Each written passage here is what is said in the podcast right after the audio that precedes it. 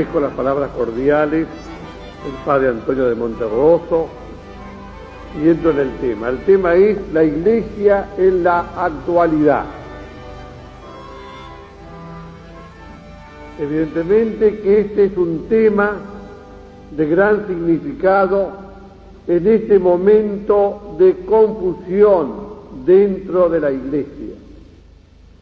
La confusión ya está en la dialéctica que se ha querido introducir en la iglesia misma, entre iglesia preconciliar e iglesia posconciliar.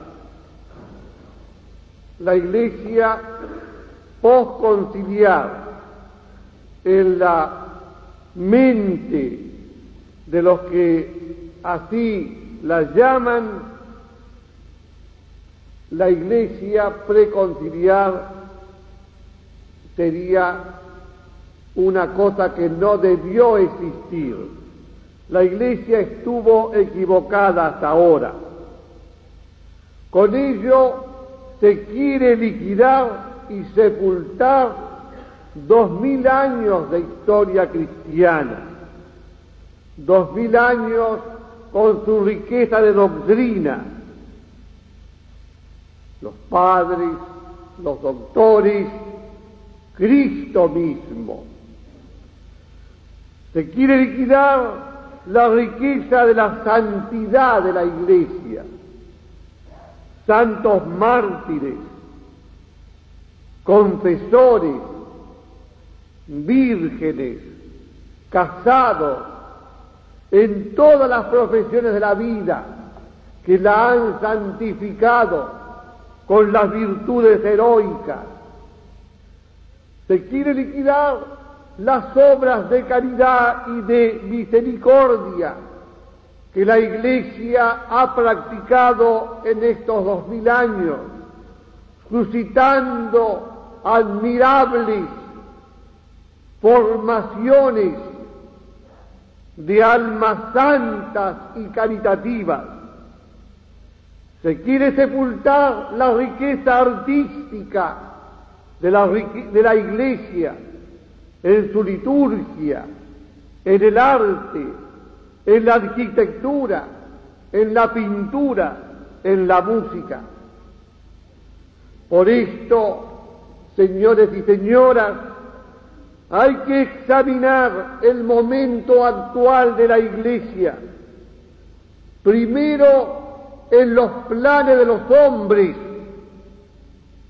y luego en el plan de Dios. En el plan de Dios digo, porque Cristo nos exhortó a admirar los signos de los tiempos. Aprended de la parábola de la higuera cuando sus ramas están tiernos y brotan las hojas, conoceréis que el estío se acerca. Y hoy, cuando la confusión está invadiendo la iglesia de modo siniestro y sombrío, algo raro de Dios está por acontecer. En primer lugar, señores y señoras, para comprender a la iglesia actual es menester tener presente la parábola del grano de mostaza. Decía el mismo Cristo, es semejante el reino de los cielos a un grano de mostaza que toma uno y lo siembra en su campo, y con ser la más pequeña de todas las semillas, cuando ha crecido es la más, grande de todas las hortalizas y llega a hacerse un árbol, de suerte que las aves del cielo vienen a anidar en sus ramas. Esta es la iglesia de Cristo. Fue una semilla pequeñísima plantada por Cristo. Pero de todas las instituciones humanas es la más esbelta y gloriosa en el correr de los siglos. Es la esposa de Jesucristo. La iglesia en su vida, en el decurso de los siglos, va realizando aquella enseñanza del apóstol San Juan a las siete iglesias del Apocalipsis, a la iglesia de Éfeso, a la iglesia de Esmirna, a la iglesia de Pérgamo, a la iglesia de Tiátira, a la iglesia de Sardis, a la iglesia de Filadelfia y a la iglesia de la Odisea. Primero es la iglesia Éfeso, de Éfeso, la iglesia que nace impetuosa, la iglesia apostólica. Éfeso significa eso, ímpetu. Ya el apóstol Pablo, en el año 57 de nuestra era, escribía a los romanos, ¿cómo? ¿No han oído la predicación de la palabra de Cristo? Y contesta, cierto que sí. Por toda la tierra se difundió su voz y hasta los confines de su pregón. Todo el mundo romano y el griego y el bárbaro se enteró de la persona de Cristo. Después de la iglesia de Éfeso viene la iglesia de los mártires, los grandes campeones de la fe, dan testimonio de Cristo. Es la iglesia de Esmirna. Esmirna quiere decir amargura.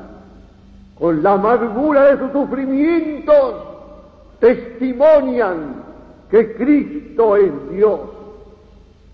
Y el gran obispo San Ignacio, siendo llevado allá al final del siglo I en cadenas de Antioquía a Roma para ser entregado a las fieras, podía exclamar, oh bestias saludables que están preparadas para mí, ¿cuándo vendrán? ¿Cuándo serán lanzadas? ¿Cuándo les será concedido gozarse con mis carnes? Soy trigo de Cristo, seré molido por los dientes de las fieras para ser, para ser convertido en pan limpio. Y el esplendor de la iglesia de los mártires, que duró desde la pasión del Señor hasta el año 300 de nuestra era, fue grande y glorioso, no sólo por la sangre derramada, sino por la sangre derramada en honor de Jesucristo, Salvador de los hombres, primer mártir de la fe cristiana, fue una sangre salvadora de la humanidad. Viene después, señores y señoras, la iglesia de Pérgamo y la iglesia de Tiátira. La iglesia de Pérgamo, la iglesia de los doctores, de los grandes doctores. Y la iglesia de Tiátira, la iglesia del esplendor cristiano, del esplendor medieval. La iglesia de Constantino inaugura el reconocimiento público de la iglesia de Cristo. Y los dos grandes poderes de la tierra, el político y el religioso, se juntan en unidad armónica para la edificación de la ciudad cristiana. Primero de la Europa cristiana, que hay de oír la voz evangélica de los padres y doctores, de San Ireneo, de San Basilio, de San Juan Crisóstomo, de San Ambrosio y del grande San Agustín. La Europa cristiana ya de vivir la grandeza de la ciudad cristiana, fundada sobre los dos poderes, ciudad, ciudad cristiana, y ha de culminar en el esplendor del siglo XIII, esplendor de política cristiana de San Luis, rey de Francia, de los grandes pontífices, Gregorio VII, Inocencio III, ciudad cristiana, que ha de culminar en el esplendor de la filosofía cristiana de Santo Tomás de Aquino. Ciudad cristiana que ha de culminar en el arte cristiano del Beato Angélico, de la Catedral Gótica.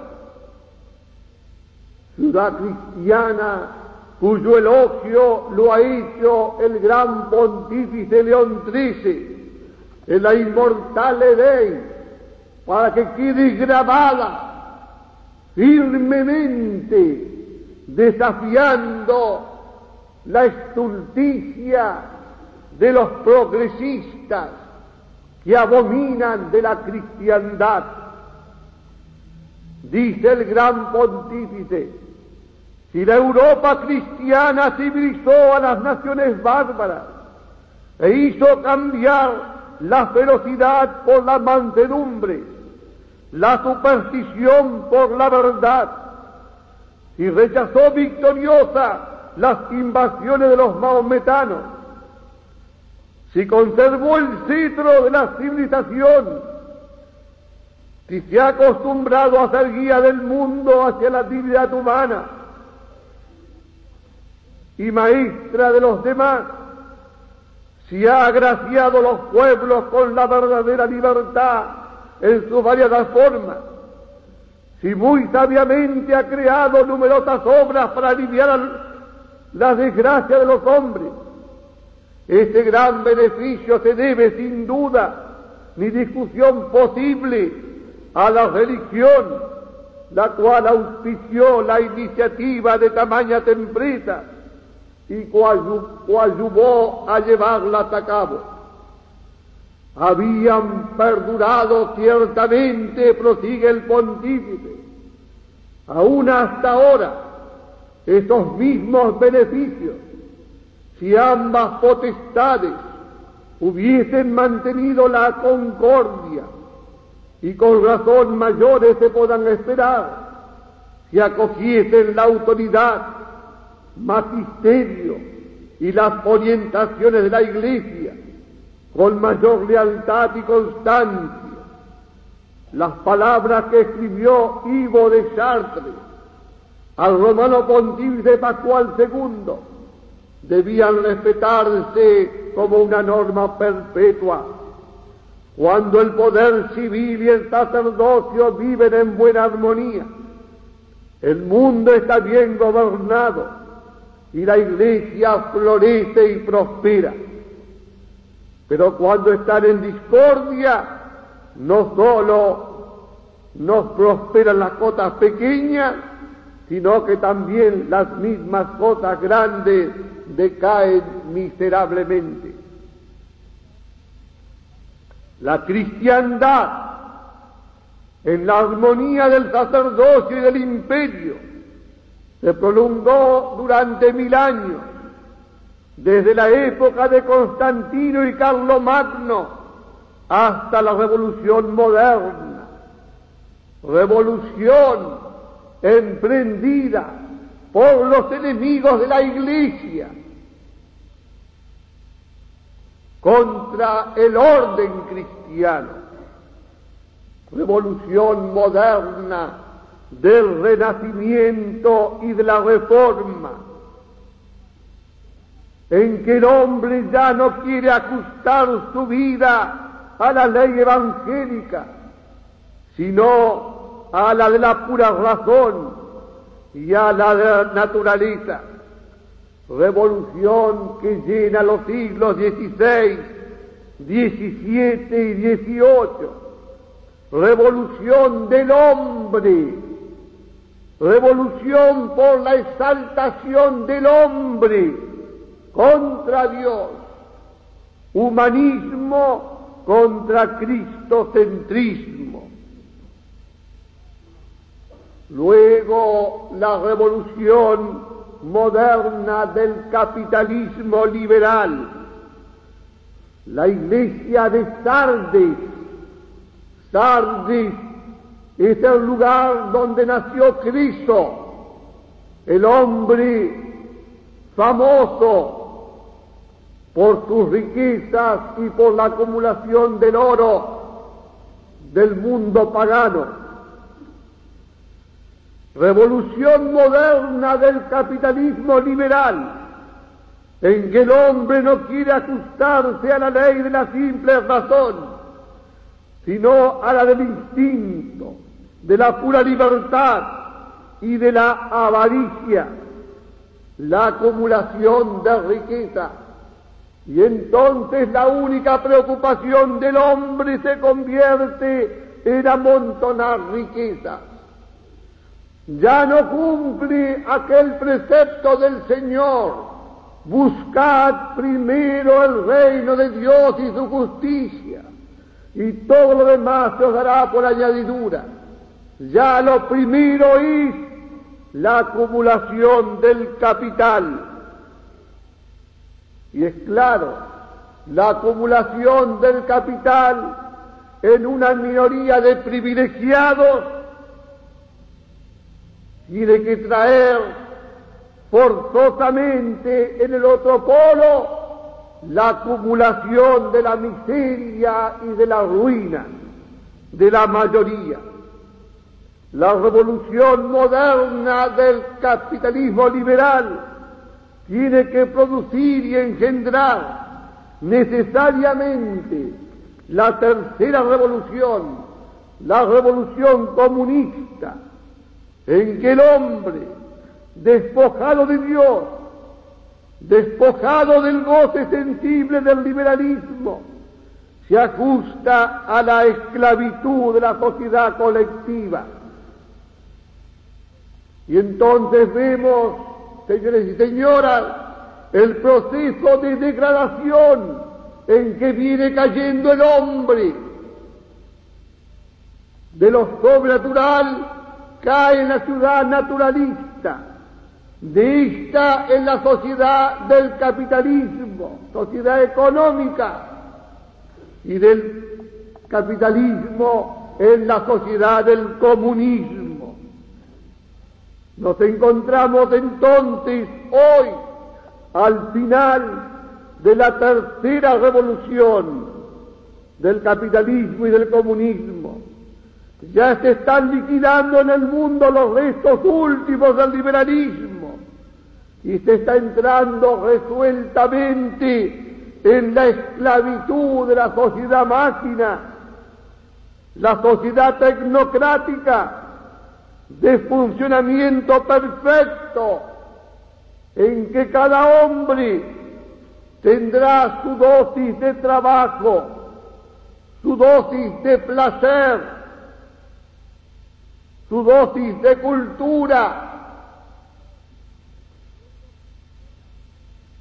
Y en lo religioso, en lo cultural, en lo político, en lo económico, se ajustará al funcionamiento perfecto de un mecanismo de relojería.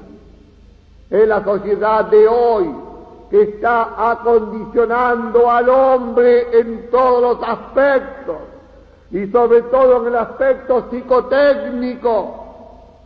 Se está cumpliendo una gran función de lavado de cerebro a través de los medios de comunicación para hacer del hombre un simple robot que reaccione automáticamente ante los estímulos que se le dan para nivelar el pensamiento del hombre, los sentimientos del hombre. La sociedad máquina, la cristiandad, es decir, el mundo humano bajo Cristo, habrá quedado entonces totalmente liquidado. Y el mundo vivirá una sociedad perfecta, con la perfección de un mecanismo. Pero el hombre se habrá convertido en un robot.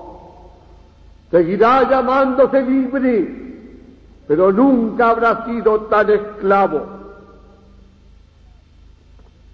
Hasta aquí, señores y señoras, el desarrollo del mundo. Primero la iglesia floreciendo, luego la iglesia sometida. Pero ahora, en estos momentos, la lucha que los enemigos han llevado contra el mundo cristiano, contra la cristiandad, para crear la ciudad naturalista de los siglos XVI, XVII y XVIII, para crear la ciudad liberal del siglo XIX y la ciudad comunista del siglo XX, ahora ya llevan los golpes contra la iglesia misma, desde dentro de la iglesia. Este es el significado del actual progresismo, de la iglesia progresista, de lo que está pasando con este fenómeno de la iglesia progresista iglesia alentada por grandes teólogos, los teólogos publicitados, los Congar, los Wagner, los Silebeck, los Gaskin, todos los teólogos que aparecen en los diarios publicitados por la propaganda,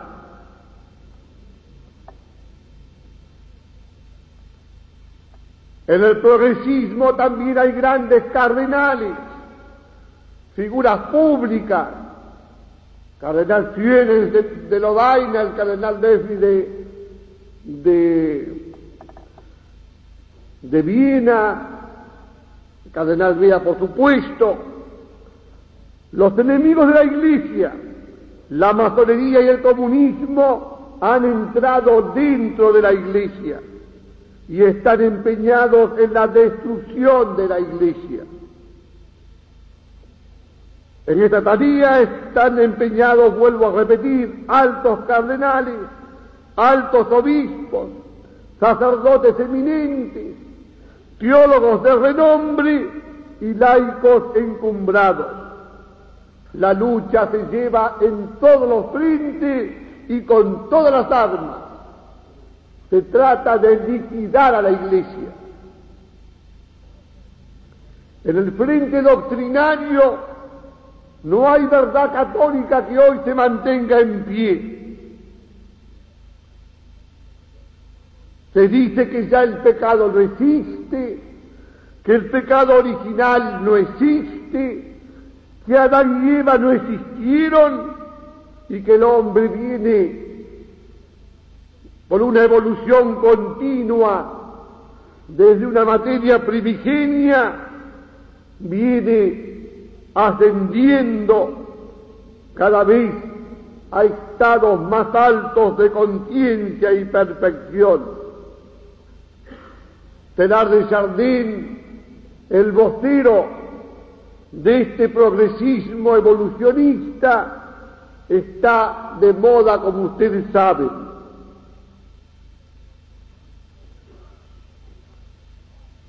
Se niega en consecuencia la enseñanza del apóstol Pablo.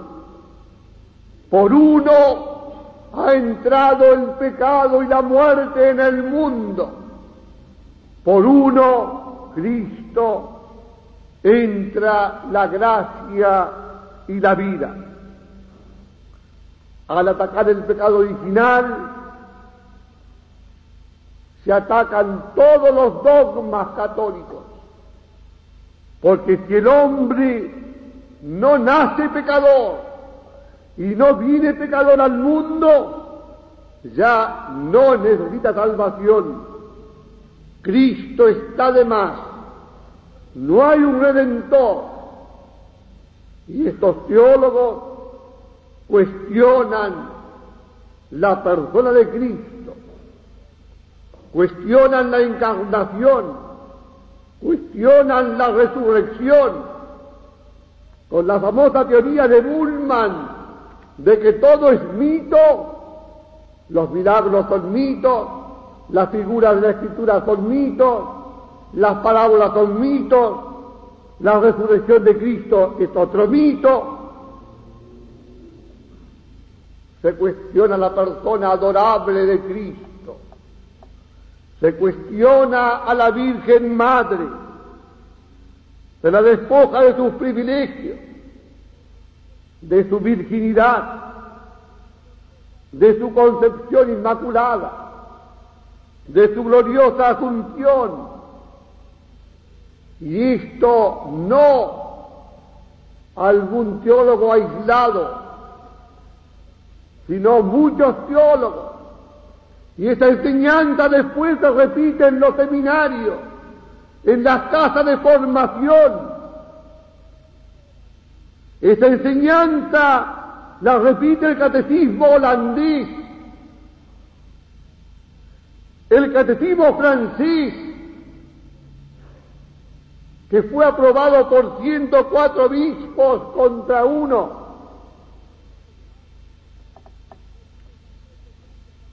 al no haber pecado, no tienen razón de ser los sacramentos. No hace falta entonces bautizar a los niños. No hace falta el sacramento del perdón, la penitencia.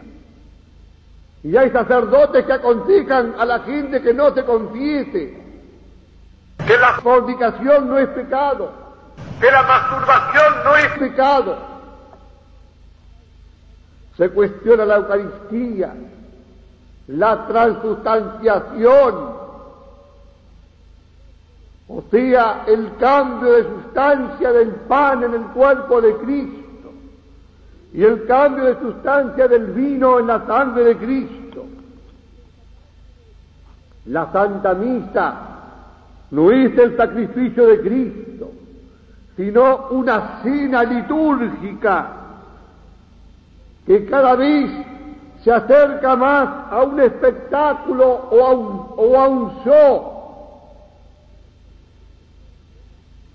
Esta es la situación de la iglesia. Y para que no crean que estoy exagerando, el 31 de marzo del 77, el Time de Nueva, de Nueva York relataba así algunos de los errores que circulan hoy en la iglesia. Muchos teólogos holandeses sostienen que la perpetua virginidad de María es un mito. Es más moderno, se dice, creer que Cristo era hijo de María y de José. El teólogo dominico Eduardo Schilebeck, perito en el Segundo Concilio Vaticano, propone que la resurrección de Cristo no puede ser la recomposición física de, su cuerpo, sino una especie de manifestación espiritual. Gusta más creer que la resurrección ha sido el impacto de la personalidad de Cristo sobre su discípulo y su presencia en los corazones de los cristianos. Claro que al negar un dogma tan fundamental, como dice San Pablo, si no creemos que Cristo resucitó, vana es nuestra fe. ¿En qué creemos entonces? Teólogos holandeses rechazan el pecado original como un estigma espiritual heredado y dicen que hay que mirarlo en cambio como expresión simbólica de que la humanidad es pecadora y que el mundo es imperfecto. Por esta razón estos pensadores cuestionan la necesidad del bautismo para los chicos. Decir que un ser humano está condenado o nace condenado continúan es un sinsentido. Añade el teólogo laico Daniel de Lange, secretario del Centro Ecuménico de, Holanda. Cielo e infierno Dice el, teólogo dominico William van der Mann, esto no nos preocupa para nada. Al mismo tiempo, señores y señores, que se cuestiona la doctrina, los dogmas fundamentales de la Iglesia, y alienta la corrupción de costumbres, hasta ahora la castidad y la virginidad era un florón de la Iglesia Católica. El celibato en los sacerdotes, la virginidad en las religiosas. Todo esto hoy se cuestiona y se ve a los sacerdotes movilizándose para la supresión del celibato y a las religiosas movilizándose para introducir lo sexual en los conventos. Y ya Freud entra en la iglesia como un santo padre y regula la doctrina sexual de seminaristas, religiosos y clérigos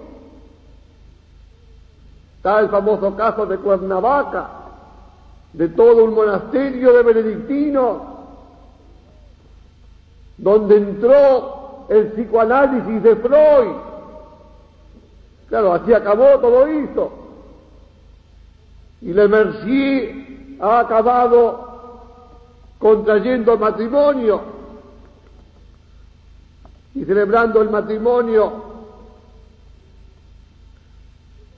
en Cuernavaca mismo. Se sostiene que lo que importa hoy es el amor. El amor es la razón de ser de la vida, del matrimonio. Claro, ¿qué amor? Cualquier amor y sobre todo el amor más inferior, el amor puramente carnal.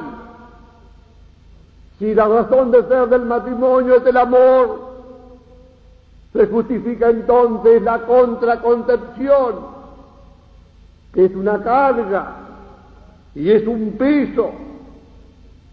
Se justifica el divorcio, porque al cabo de cierto tiempo las parejas pueden cansarse de amarse.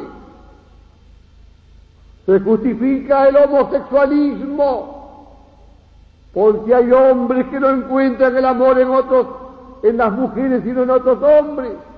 Y hay mujeres que no encuentran el amor sino en otras mujeres. Y esto que parece una ocurrencia ha sido enseñado públicamente por un dominico, el padre Cowell, un teólogo que lo ha propagado en Lovaina a través de la radio y de la televisión y que llega a decir esto textual que voy a leer ahora, tomado de la revista Il Borghese del 20 de abril del 67. Hoy es necesario un nuevo, una nueva actitud, aunque todavía no ha sido aceptada por la Iglesia. Creo que muchos teólogos y muchos fieles quisieran cumplir un paso más. Cierto, esta nueva doctrina no ha estado oficialmente aprobada. Sus, sostenedores quieren tentar de ayudar a los homosexuales, como a todos los seres humanos, en su tentativa de vivir bien, también los unos con los otros.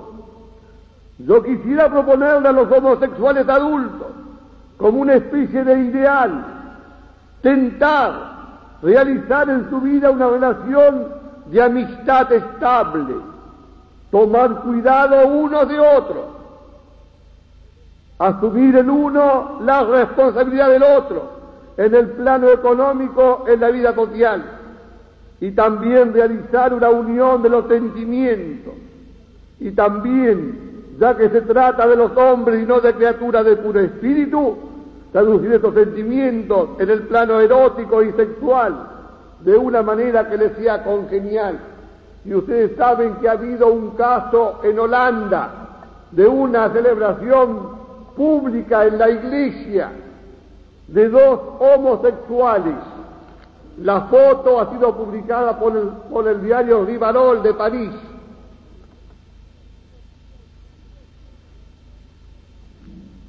Uno queda estupefacto que un teólogo, invocando la teología, hoy la teología sirve para todo, menos para ponernos en comunicación con Dios,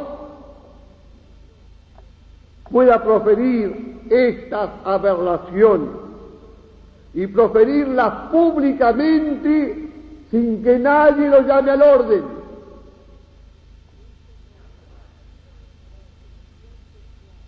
Esto por lo que se refiere a la corrupción sexual. Hay también la corrupción social.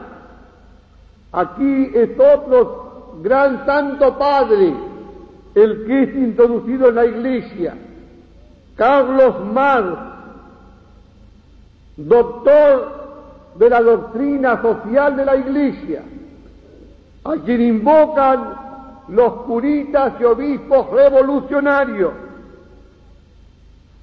que tienen por estandarte a Camilo Torres, al Che Guevara, a Fidel Castro, a Mao Zedong.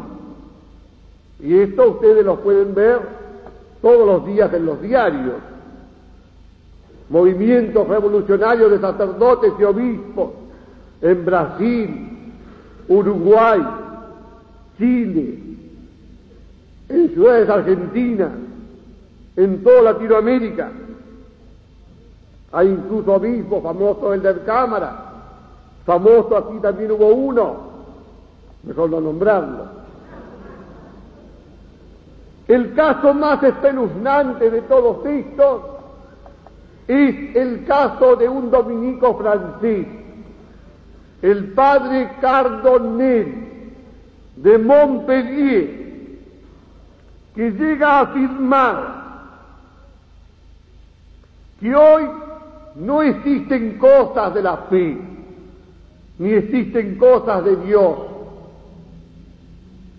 Lo importante es que la iglesia se entregue a la masa, se funda en la masa y trabaje para la liberación de las masas. Dios no es otra cosa que la, dice así, que la divinización de las fuerzas oscuras que actúan en la humanidad. Dios está en las masas obreras que luchan por su liberación. Ahí está Dios y ahí está Cristo. Y el sacerdote debe convertirse entonces en un revolucionario Yo pregunto, ¿a dónde va esta iglesia que altera los dogmas católicos, que exhorta a la práctica del amor libre?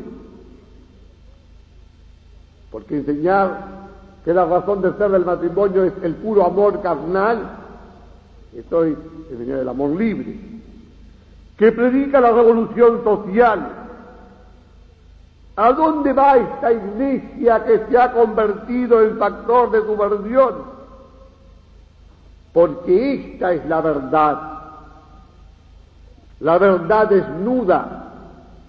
La iglesia se ha convertido en factor de corrupción. Yo compadezco a los padres y madres de familia que han de enviar a sus hijos e hijas de inocentes a las escuelas de religiosos y de religiosas o a la catequesis parroquial.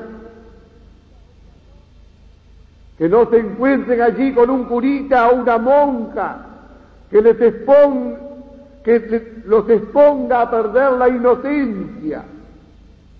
Antes podía estar muy seguro un padre de familia de mandar tranquilamente a sus hijos a la parroquia o la escuela religiosa.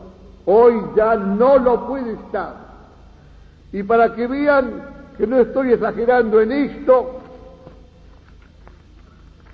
voy a leerles un escrito sobre algunas actuaciones públicas del excelentísimo cardenal Raúl Silva Enrique y de la Orden de San Ignacio que dañan gravemente a la Iglesia compilada por Salvador Valdés Morandé, Navidad del año 67, Santiago de Chile. Dice, entre otras cosas, lo siguiente. Tenemos en las manos la revista Vía del 28 de julio del 66, que a planas enteras, con fotos, trata del asunto candente. Su título es un, sensacional sistema de educación sexual por partida doble está practicando el elegante colegio jesuita de San Ignacio, una especie de colegio de Salvador de aquí, entre los alumnos de preparatorias y sus padres, para abrirle los ojos a, a los niños. Y continúa. La madre Georgita, jefa de la séptima preparatoria de San Ignacio arriba, intentaba explicar la reproducción humana entre los niños de 11 a 13 años. El padre rector, padre Santiago Marshall, el prefecto Francisco Arrau, la directora de preparatorias no de humanidades, más los padres Contardo e Ibacache formaron el equipo de Sotana. Más el psicólogo del colegio Jaime Moya, y viene una larga relación cruda de lo que tales personas enseñan a niños pequeños y a sus padres, pues también estos expertos en sexología creen saber más que los propios progenitores de los niños. En el Colegio San Jorge, en preparatoria, les han dado recientemente de tema a tratar el noveno mandamiento uno de los niños, más despierto, pintó, pues ha de ser con dibujo la enseñanza sexual, una pareja en la cama y un tercero mirándola por la ventana. Así les enseñan que no deben desear la mujer del prójimo. Por cierto que la prostitución es el favorito en las enseñanzas de los colegios congregacionistas de la capital. Las religiosas del colegio Senyandar han debatido en foros de padres, madres, monjas y educandas que es preferible ejercer las relaciones sexuales antes o después del matrimonio. Y otros temas semejantes o peores trajeron las reacciones naturales de los progenitores más los comentarios que solo ignoran los componentes de la jerarquía católica. En la revista Mensaje que es el, órgano oficial de los jesuitas de Santiago de Chile, la cual financia sus gruesas pérdidas, el padre Gerardo Clapp, de la Compañía de Jesús, su director de ella, desde hace varios años, critica las películas de actualidad. Sin necesidad, se solaza en escenas íntimas de parejas en la cama en forma propia de una normal. El dicho padre jesuita Clark, al formar parte de un jurado para premiar las mejores películas en concursos de Ercilla, enumera 10 y casi todas sobre temas sexuales y escandalosos según clasificación de la acción católica. Esto es para demostrar que un padre y, una madre de familia no puede enviar sino con grandes escrúpulos sus chicos a las escuelas y a las parroquias católicas. Porque lo que pasa en Chile también está pasando aquí en muchas partes. ¿A dónde va la iglesia? Que se ha convertido en un factor de subversión. Se va a un cristianismo acomodado a un mundo que proclama la muerte de Dios. O sea, Dios ha muerto. Dios no existe. Y entonces hay que vivir la vida, incluso la vida cristiana, como si Dios no existiera y hubiera muerto. Ya no hay que creer en un Dios trascendente, de acuerdo al teólogo protestante Tillich, no hay que creer en un Dios sobrenatural, de acuerdo al teólogo protestante Bullman, no hay que creer en un Dios religioso, de acuerdo al teólogo Bonhoeffer. El cristianismo ya no tendrá que ocuparse de los temas religiosos. La salvación del alma ya no va a interesar Hace poco en una iglesia aquí de Buenos Aires, en la puerta decía, usted no se ocupe de la salvación del alma, ocúpese de los problemas sociales. Y entonces el cristiano se ocupará del problema del hambre, del problema del Vietnam, o sea, se convertirá en revolucionario comunista pero nada de la salvación del alma. Un cristianismo sin iglesia, sin sacerdocio. En Francia, estos últimos años, se han desafectado 18 mil iglesias. Esto acaba de publicarlo la revista Le Monde et la Vie de París. Y se habla incluso de destruir la Catedral de Chartres, porque se dice que es una iglesia triunfalista, una iglesia del medioevo.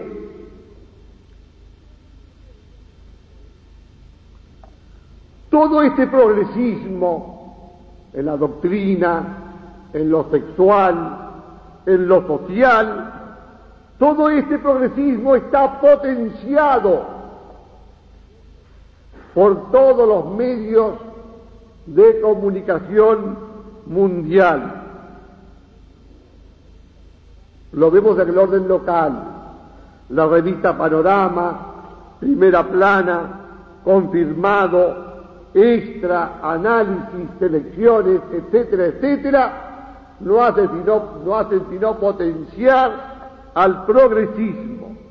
Las mesas redondas, de la televisión, de la radio, las organizaciones católicas, todo el aparato psicotécnico, todo está dando cuerda a esta iglesia progresista,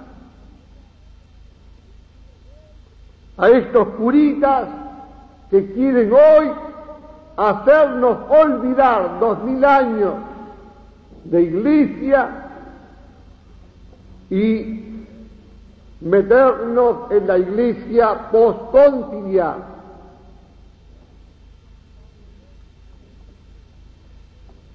Estamos en un momento decisivo.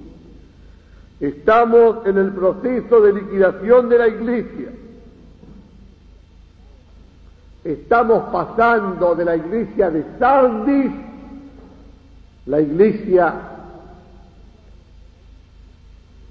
de que habla San Juan del Apocalipsis a la iglesia de Filadelfia, a una iglesia nueva. Claro, en este momento hay que tener, agarrarse firme a las enseñanzas del Papa. Y el Papa enseña y hay dos cosas particularmente que no pueden ponerse hoy en tela de juicio. Tradición y magisterio de la Iglesia. Y las leyes constitucionales de la Iglesia con el consiguiente acatamiento al ministerio de gobierno pastoral que Cristo estableció y que la sabiduría de la Iglesia ha desarrollado y ampliado. En consecuencia, añade el Papa, esto el 25 de mayo del 78.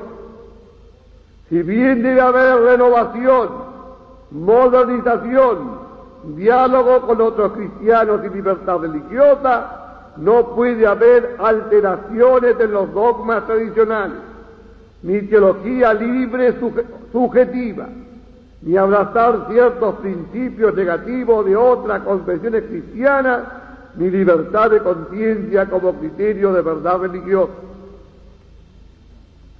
Lo mismo recientemente,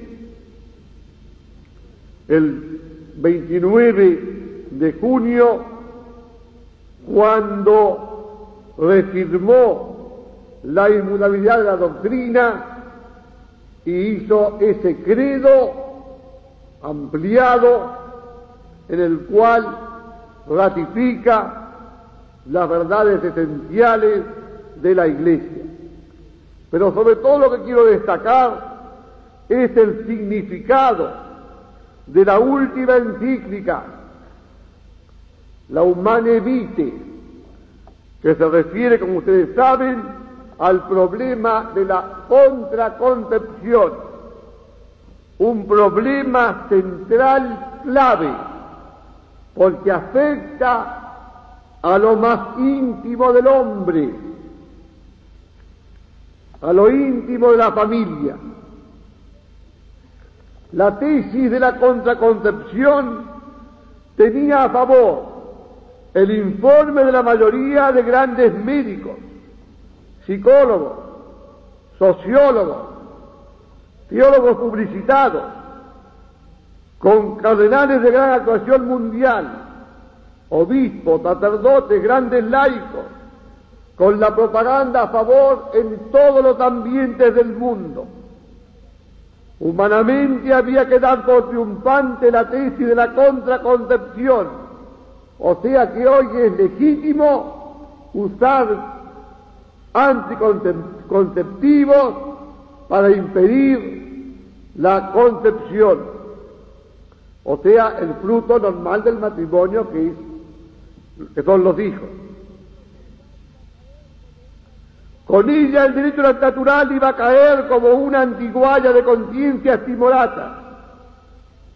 Iba a caer igualmente la inmutabilidad de la iglesia docente. Y ya se imponía el cambio de la iglesia postconciliar cambio en moral, cambio en, doctrina. La iglesia evolutiva de Telar de Jardín había triunfado. Con la contraconcepción triunfaban también las fuerzas mundiales que tenían aprisionadas al Papa y a la Iglesia. O no aprisionadas, sino que intentaban aprisionarlo. Ya el Papa no era el Papa o no sería el Papa de Jesucristo, sino el de las fuerzas masónicas y comunistas que se habían adueñado de la Iglesia y que directamente desde Roma iban a dictar el dogma y la moral al mundo nuevo. Esto es lo que humanamente se podía esperar con la enseñanza del Papa sobre este tema. Pero he aquí que Dios asiste a la Iglesia con una protección especial. Y Paulo VI, vicario de Cristo, superando la debilidad de la carne y de su carácter pendular, se siente asistido por el Espíritu Santo y proclama con valentía que la contraconcepción se opone al derecho natural y proclama el Papa, así, quien reflexiona rectamente deberá también reconocer que un acto de amor recíproco que prejuzgue la disponibilidad a transmitir la vida que Dios creador, según particulares leyes, ha puesto en él, está en contradicción con el designio constitutivo del matrimonio y con la voluntad del autor de la vida. Usar ese don divino, destruyendo su significado y su finalidad, aún solo parcialmente, es contradecir la naturaleza del hombre y de la mujer y sus más íntimas relaciones, y por lo mismo es contradecir el plan de Dios y su voluntad. Con esta palabra del Papa, no solo queda dirimida la cuestión, sino que la Iglesia, la Iglesia católica, apostólica y romana, se levanta como signo de contradicción frente al mundo. Los intentos de los enemigos mundiales para aprisionar a Jesucristo y a su iglesia quedan rotos y desbaratados. El Papa es libre frente a las fuerzas mundiales. Y comienzan a llegar protestas a Roma, protestas de los teólogos modernos, los publicitados, Haskin, el gran teólogo suizo, Gregory Baul, que tuvo destacada actuación en la declaración a favor de los judíos, protestas de las grandes organizaciones mundiales, de la OEA y de UTAN, Pero el cumplimiento de la ley moral, lejos de traer miseria y hambre, como proclama la OEA, ha de traer una disminución del egoísmo humano, causa de la miseria y del hambre. El, el hombre hoy está en condiciones tecnológicas para dar pan y vivienda a todos los seres que pueblan la tierra si no los da es por el egoísmo de unos pocos que en su deseo de acumular impide la satisfacción de la mayoría. Hay que ir luego a la raíz del mal. La raíz está en el egoísmo. Y el egoísmo es lo que también está explicando todos los planteos de la contraconcepción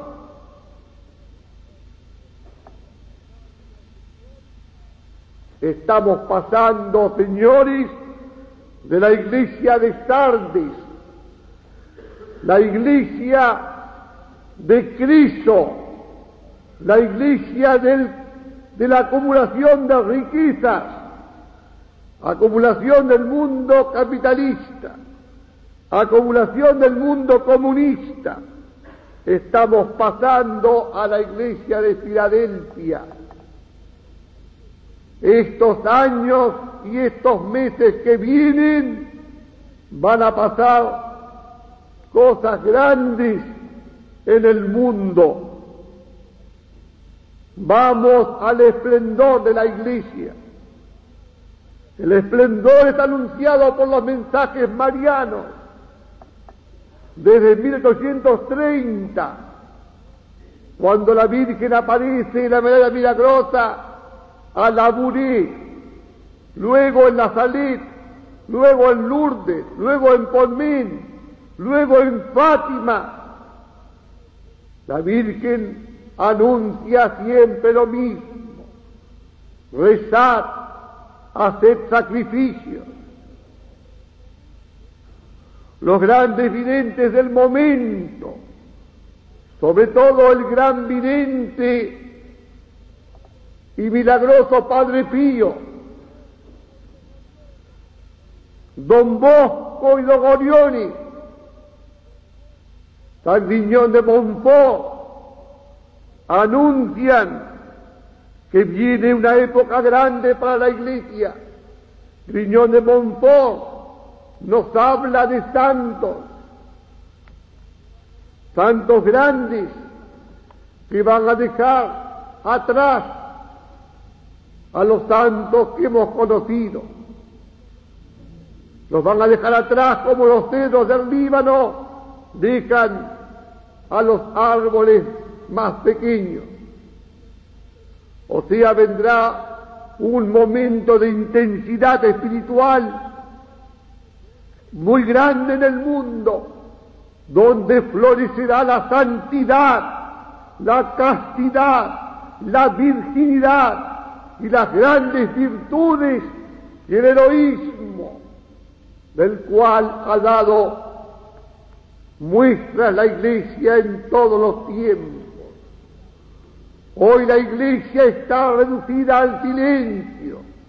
Hablo de la iglesia verdadera, la iglesia tradicional, de todos los concilios, del concilio de Nicina hasta el concilio Vaticano II. La iglesia tradicional está en silencio, no puede hablar, porque la publicidad la tiene ahogada. Algo grande está pasando porque recién el Espíritu Santo le ha dado fuerzas al Santo Padre para que desafíe la publicidad mundial y hable, y hable claro, exponiendo la doctrina de siempre de la Iglesia Católica.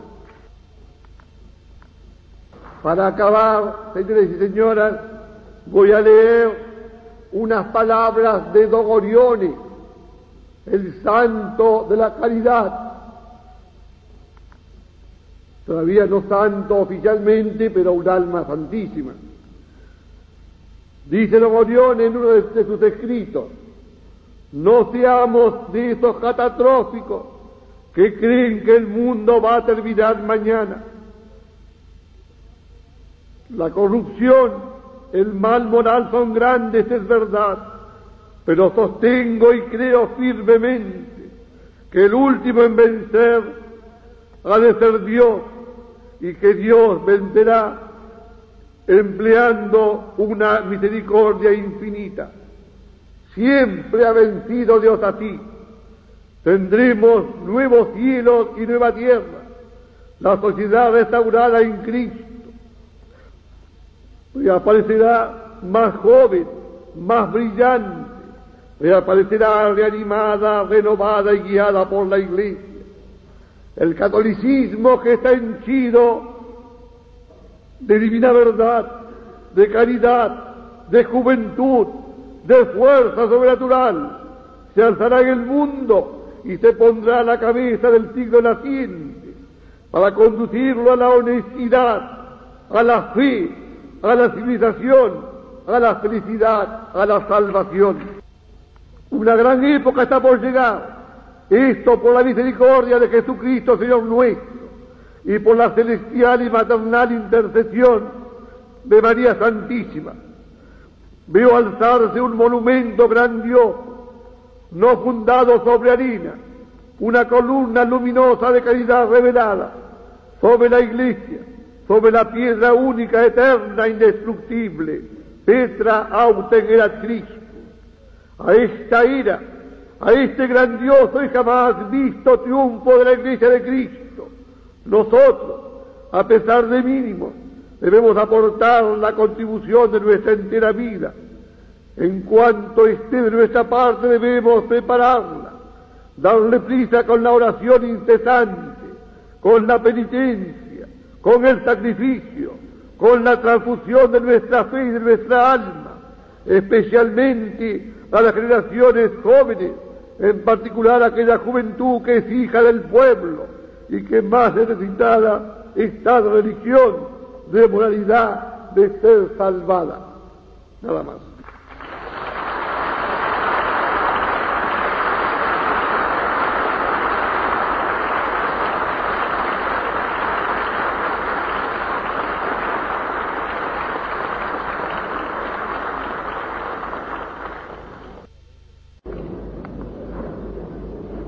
En el del Padre, y del Hijo, y del Espíritu Santo. Amén. Hemos oído una conferencia tan hermosa, una conferencia que parecía una catástrofe, parecía un desastre, parecía que viéramos un terremoto que tiraba abajo todo el mundo pero concluyó con la palabra de la esperanza, algo más con la palabra de la fe.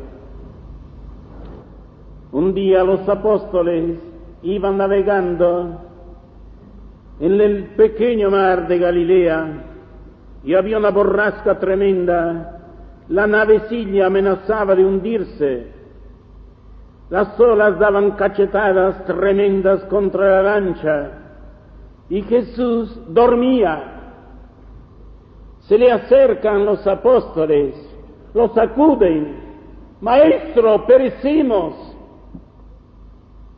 Y Jesús se pone de pie en la popa de la nave y exclama, hombres de poca fe, ¿por qué dudasteis? dudasteis? Y luego retó, increpavit, dio un reto, como si hablara a personas a los vientos y a la mar. Y les mandó de ponerse en calma. Enseguida, fatta ese tranquilitas maña, se hizo una bonanza grande. ¿Quién es este? Decían los hombres, se que eran los peones de la nave, los remeros, por ejemplo, ¿Quién es este al cual obedecen las olas y los vientos? ¿Quién es este? Es aquel que dice yo soy, el eterno presente, no dice yo era, yo seré, yo soy, el ente, yo soy el eterno, delante del cual todo pasa, situado Dios, todo tuvieron principio, solo Él es eterno, Él es, es excelente. La iglesia, hemos oído, yo oí cosas nuevas esta tarde y cosas terribles. Pero, hombres de poca fe, ¿por qué dudasteis? No hay que dudar nada. No creo que sea la época de mayor borrasca para la iglesia. Al tiempo de San Francisco era lo mismo. Casi no había fe. Y si había una fe, era más bien superstición, corrupción, había el maniqueísmo, que era adorar a dos dioses, Dios y demonio. Y habían otros errores. El Señor pensaba en esto. La iglesia estaba para caerse. El Papa Inocencio III tuvo un sueño terrible. Vio que la iglesia de Letrán estaba para caerse, derrumbarse. Quería poner reparo, no podía. Cuando vio un hombrecito que se acerca a la fachada de la iglesia, este hombrecito se vuelve hombre, gigante, y luego alarga sus brazos, detiene la fachada toda, toda la iglesia la repara. Era Francisco. Y la iglesia, que es tan medida en las alabanzas, dice, Ecclesiam Christi reparas, la ventens dorsos sustines. Tú, oh Francisco, reparas la iglesia de Cristo y mientras está cayendo la sostienes con tus hombros. Un estigmatizado. Ahora hablamos de otro. Este es Ordio, verdaderamente no lo había pensado. Pero es tan lindo hablar de estas cosas y hacer ver también que hace más ruido uno que grita que siempre están callados. Hemos oído la voz de los herejes, son herejías. Las que narró el buen padre son herejías. Siempre hubo herejías. Ciertamente una tierra fecunda da menos hedor que un poquito de basura, aunque sea poca. Ciertamente que cuando el buen campesino aprovecha de esta basura y se sirve de esta basura para fecundar el terreno, pueden producir flores. Ah, yo espero que también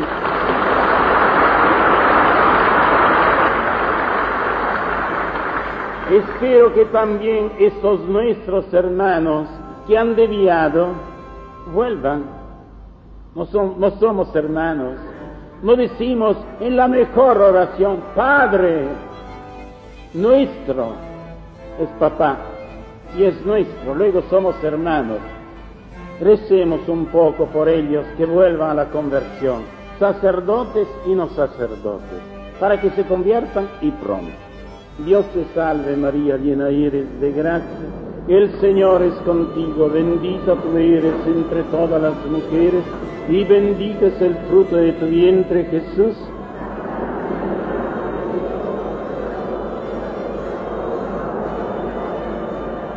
Ave María Purísima.